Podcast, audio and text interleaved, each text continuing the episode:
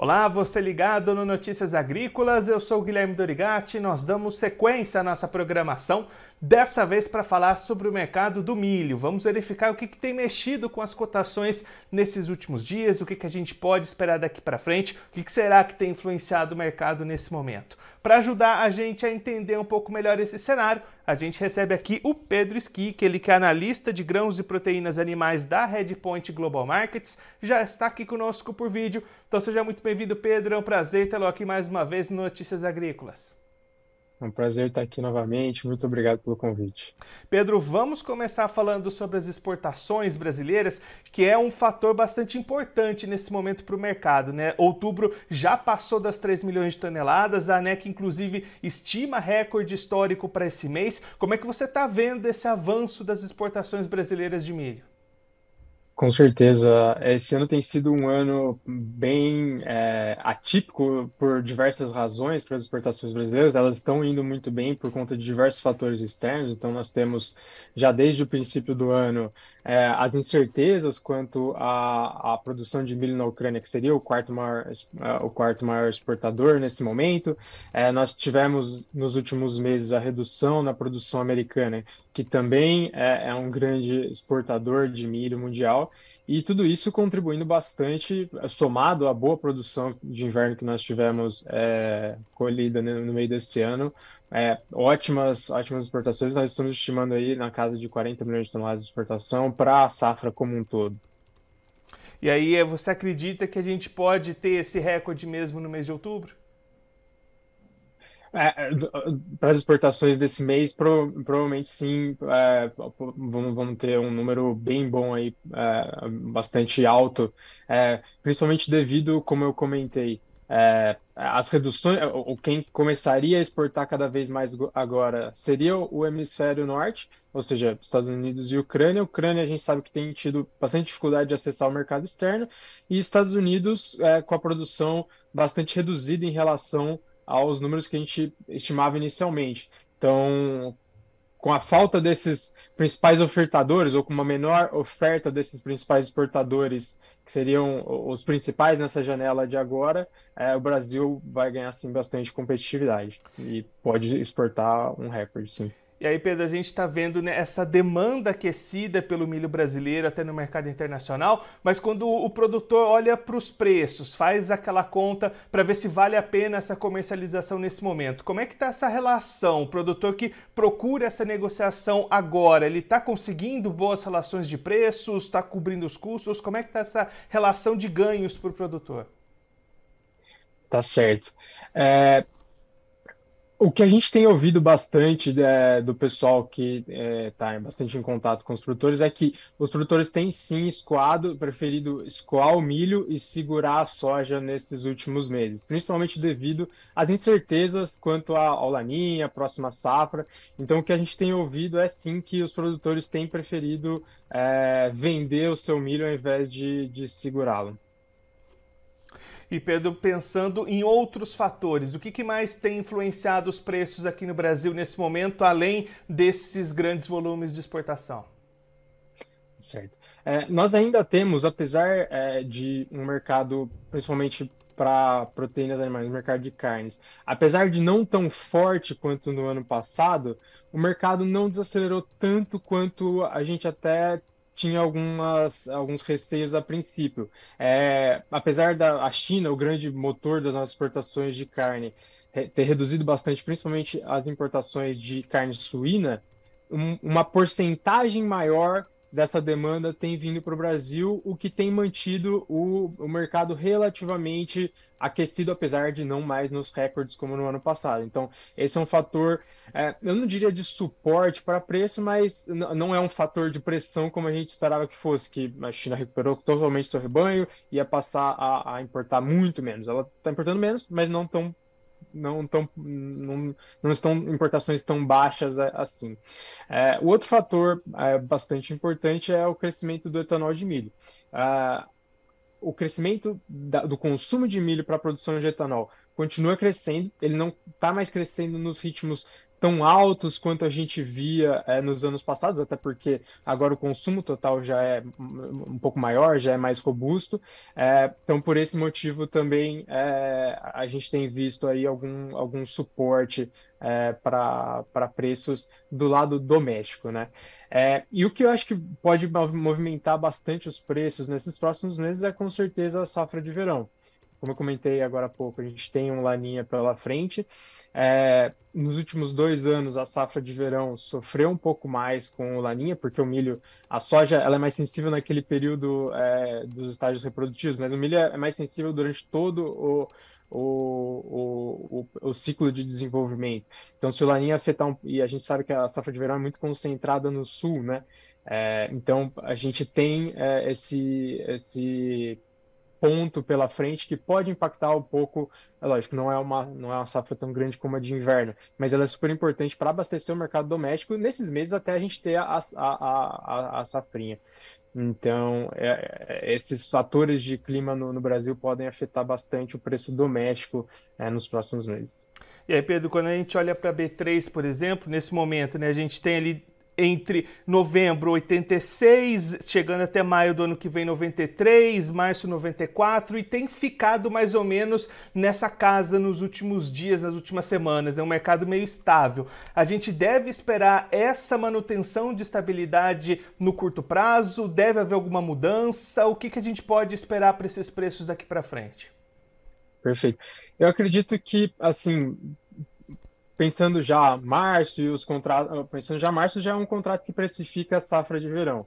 Então, enquanto a gente tiver manutenção dos, da, das previsões climáticas que a gente tem visto agora, que são muita seca para o sul e é, é, precipitação acima do, do normal para o centro-oeste. Enquanto a gente tiver a manutenção desse cenário, provavelmente é, não, não vamos ter grandes alterações. Eu acho que, pra, principalmente para os contratos do começo do ano, a gente pode ver é, esses contratos variando conforme nós formos, tendo novos desenvolvimentos nessa safra de verão. E para os contratos além disso, aí com certeza já estão precificando a safra de inverno, que é uma safra, como a gente, como, como eu comentei, por conta de todo esse, esse cenário global de é, difícil acesso do produto ucraniano no mercado, baixa produção nos Estados Unidos. A gente acha que a Argentina também vai ter uma produção baixa. Existe um, um, uma expectativa internacional muito grande para a próxima safra de inverno brasileira. Conforme a gente for tendo é, ou, é, ou esse cenário internacional for se agravando ou é, se suavizando, por exemplo, se a gente tem uma liberação maior do, do produto ucraniano, não é o que a gente está vendo agora, mas é possível. É, então, conforme esse cenário internacional for variando, cresce ou diminui a expectativa e a necessidade do milho brasileiro na próxima safra de inverno. E Pedro, então, diante de tudo isso que a gente comentou, esse é o momento do produtor que ainda tem esse milho da segunda safra de, desse ano que está guardado lá com ele. É o momento de participar do mercado, aproveitar esse boom das exportações. É melhor segurar um pouquinho olhando esse clima. O que que passa na cabeça do produtor para tomar essa decisão nesse momento? Eu sei que essa pergunta é bastante difícil, né? Mas no fundo é o que o produtor precisa saber. Não, com certeza. É, essa é uma pergunta extremamente difícil de responder porque é, vai muito no caso a caso. O que a gente vê, e aí isso, isso eu posso falar do ponto de vista de fundamentos, o que a gente vê é, para o mercado global, para o mercado global é exatamente é, uma produção menor nos Estados Unidos, difícil acesso na Ucrânia, que são essas coisas que eu comentei, um começo de safra muito difícil para a Argentina. É, então, assim, quem teria que estar tá exportando agora? Estados Unidos e Ucrânia quem seria o próximo a exportar? Argentina, que está, como eu comentei, tem um, tá com um começo de safra terrível. Então, assim, a gente vê um aperto no mercado de milho até a próxima entrada, é, até a entrada da próxima safra de inverno do Brasil. Então, quem tiver milho nesse meio tempo pode ter, é, pode ter, pode, pode sim ver, ver o seu produto se valorizar em termos de dólar, né? Em termos de, de dólar, não, aí vai depender de como o real vai, vai variar nesse meio do caminho. Agora, existe o risco de segurar e, por exemplo, a gente tem uma, uma, um, uma, uma, suavização do, do cenário na Ucrânia e eles têm muito produto estocado e eles conseguem começar a exportar isso. E aí você retira um prêmio de risco que hoje está embutido no preço do mercado. Então, assim, vai depender do caso a caso, vai depender do apetite de risco de cada um. É, a, gente, a, a, gente vê um aperto, sim, enquanto a, a, situação na Ucrânia se mantiver. A gente vê um aperto, sim, até a nova safra de inverno do Brasil, é, mas existe esse risco é, de, de, desse produto ser liberado e esse prêmio de risco ser retirado do mercado. E Pedro, olhando agora um pouquinho para o mercado internacional, né, falando da Bolsa de Chicago, a gente tem visto essa situação de diminuição na oferta, problemas na safra dos Estados Unidos influenciando. Por outro lado, o avanço da colheita também impacta. Os Estados Unidos têm dificuldades de exportação com relação ali, ao escoamento da sua produção. O que, que tem influenciado as cotações mais nesse momento, no seu ver?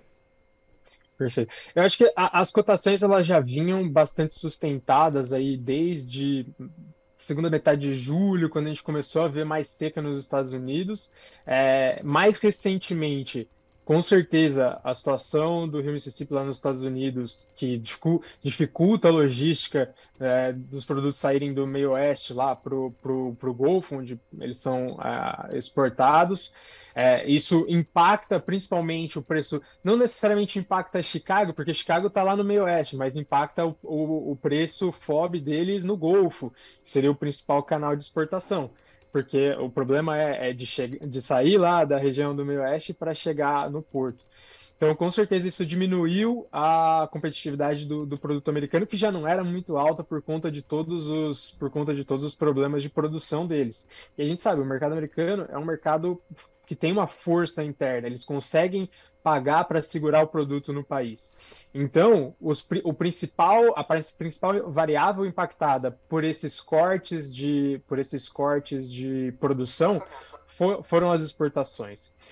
É, ao mesmo tempo, a gente já não tinha exportações tão é, vendas para exportação tão altas no início da safra quanto a gente tinha na safra passada, por exemplo. Então, o apetite por é, milho americano já não estava tão alto assim, também por conta de uma melhor disponibilidade no Brasil. Mas, de forma geral, eu, eu acredito que o que mais tem impactado é, as cotações em Chicago foi sim a redução na, na, na produção dos Estados Unidos, e acho que muitos no mercado ainda acreditam que tem mais cortes por vir é, do que a gente tem conversado com, os nossos, com o nosso time lá. É, a gente sabe que o SJ nunca faz um corte muito grande de uma vez só, e a gente já tem números abaixo de 170 bushels por acre para produtividade desde agosto. É, então, a, é, existem muitos que ainda acreditam que tem mais cortes por vir na produção, é, mas e, e esse, essa questão logística afeta mais o preço FOB do que, necessar, do que talvez o preço em Chicago. Pedro, muito obrigado pela sua participação, por ajudar a gente a entender um pouquinho melhor tudo isso que tem influenciado o mercado nesse momento. Se você quiser deixar mais algum recado ou destacar mais algum ponto para quem está acompanhando a gente, pode ficar à vontade. Não, acho que as perguntas foram ótimas, cobriram. Acho que o que, eu, o que eu vejo de mais relevante no mercado hoje. Mais uma vez agradeço o convite aí, uma boa uma boa sexta-feira para todos. Pedro, mais uma vez, muito obrigado. A gente deixa aqui o convite para você voltar mais vezes e sempre contribuir conosco e com todos os produtores do Brasil. Um abraço, até a próxima. Um abraço, tchau, tchau. Esse, o Pedro Skik, ele que é analista da Headpoint Global Markets conversou com a gente para mostrar um pouquinho o que, que, tem influenciado o mercado de milho nesse momento, quais são as forças que têm impactado os preços nesse momento. E aí, olhando para o mercado brasileiro, Pedro destacando o papel forte das exportações, que devem bater recorde, devem alcançar 40 milhões de toneladas nesse ciclo de exportações. E aí justamente ir puxando essa demanda internacional, o Brasil se aproveitando de questões como diminuição na produção dos Estados Unidos, as dificuldades de escoamento da produção da Ucrânia, também a possibilidade de menos produção lá na Argentina, tudo isso ajudando o produtor brasileiro a conseguir bons negócios para exportação nesse momento, deve continuar conseguindo esses bons negócios, aí o Pedro até destacando que diante do cenário internacional de apertamento na oferta de milho, a possibilidade de haver bons, é, boas oportunidades de negócios daqui até a chegada da próxima safrinha de 2023 é bastante grande, então o produtor brasileiro pode ter um cenário promissor aí pela frente, olhando para as cotações de milho, principalmente focadas na exportação, e é claro que as movimentações cambiais do dólar ante ao real vão também influenciar bastante a as contas que o produtor vai ter para fazer essa negociação, quanto ele vai ter de rentabilidade fazendo essas exportações, também é um ponto bastante importante para o produtor brasileiro ficar no radar e acompanhar essas movimentações cambiais. Agora, antes da gente encerrar, vamos conferir como é que estão as cotações neste momento para o milho nas bolsas, começando pela Bolsa de Chicago, a CBOT. Você vai ver aí na tela as cotações Contrato dezembro 2022, valendo 6 dólares e 79 centos o bushel, queda de 5 pontos. Março 2023, recuando 5,50 pontos, valendo 6 dólares e 84 centos o bushel. Maio 2023, valendo 6 dólares e 84 centos o bushel, queda de 5,50 pontos. E o julho 23, valendo 6 dólares e 78 centos o bushel, queda de 5,75 pontos. Essa é a Bolsa de Chicago abrindo em queda nesta sexta-feira, assim também como a Bolsa Brasileira, mas aí na B3, cotações mais estáveis neste momento. Novembro 22, valendo R$ 86,37 a saca, queda de 0,15%. Janeiro 23, valendo R$ 91,37 a saca, queda de 0,14%. Março 23, valendo R$ 94,65 a saca, queda de 0,13%, e o maio 23, valendo R$ 93,85 a saca, alta de 0,09%, cotações se mexendo pouco na bolsa brasileira nesta manhã de sexta-feira. Bom, eu vou ficando por aqui, mas você aproveite para se inscrever no canal do Notícias Agrícolas no YouTube, assim você acompanha os nossos vídeos, as nossas entrevistas. Também aproveite para deixar o seu like, mandar sua pergunta, o seu comentário, interaja conosco e com a nossa programação. Uma outra opção que você tem é clicar no sininho, assim você ativa as notificações e fica sabendo de todas as novidades do Notícias Agrícolas. Eu vou ficando por aqui, mas a nossa programação volta daqui a pouquinho, então continue ligado no Notícias Agrícolas. Participe das nossas mídias sociais no Facebook Notícias Agrícolas, no Instagram arroba Notícias Agrícolas e em nosso Twitter arroba Noteagri. E para assistir todos os vídeos, se inscreva no YouTube, na Twitch, no Notícias Agrícolas Oficial.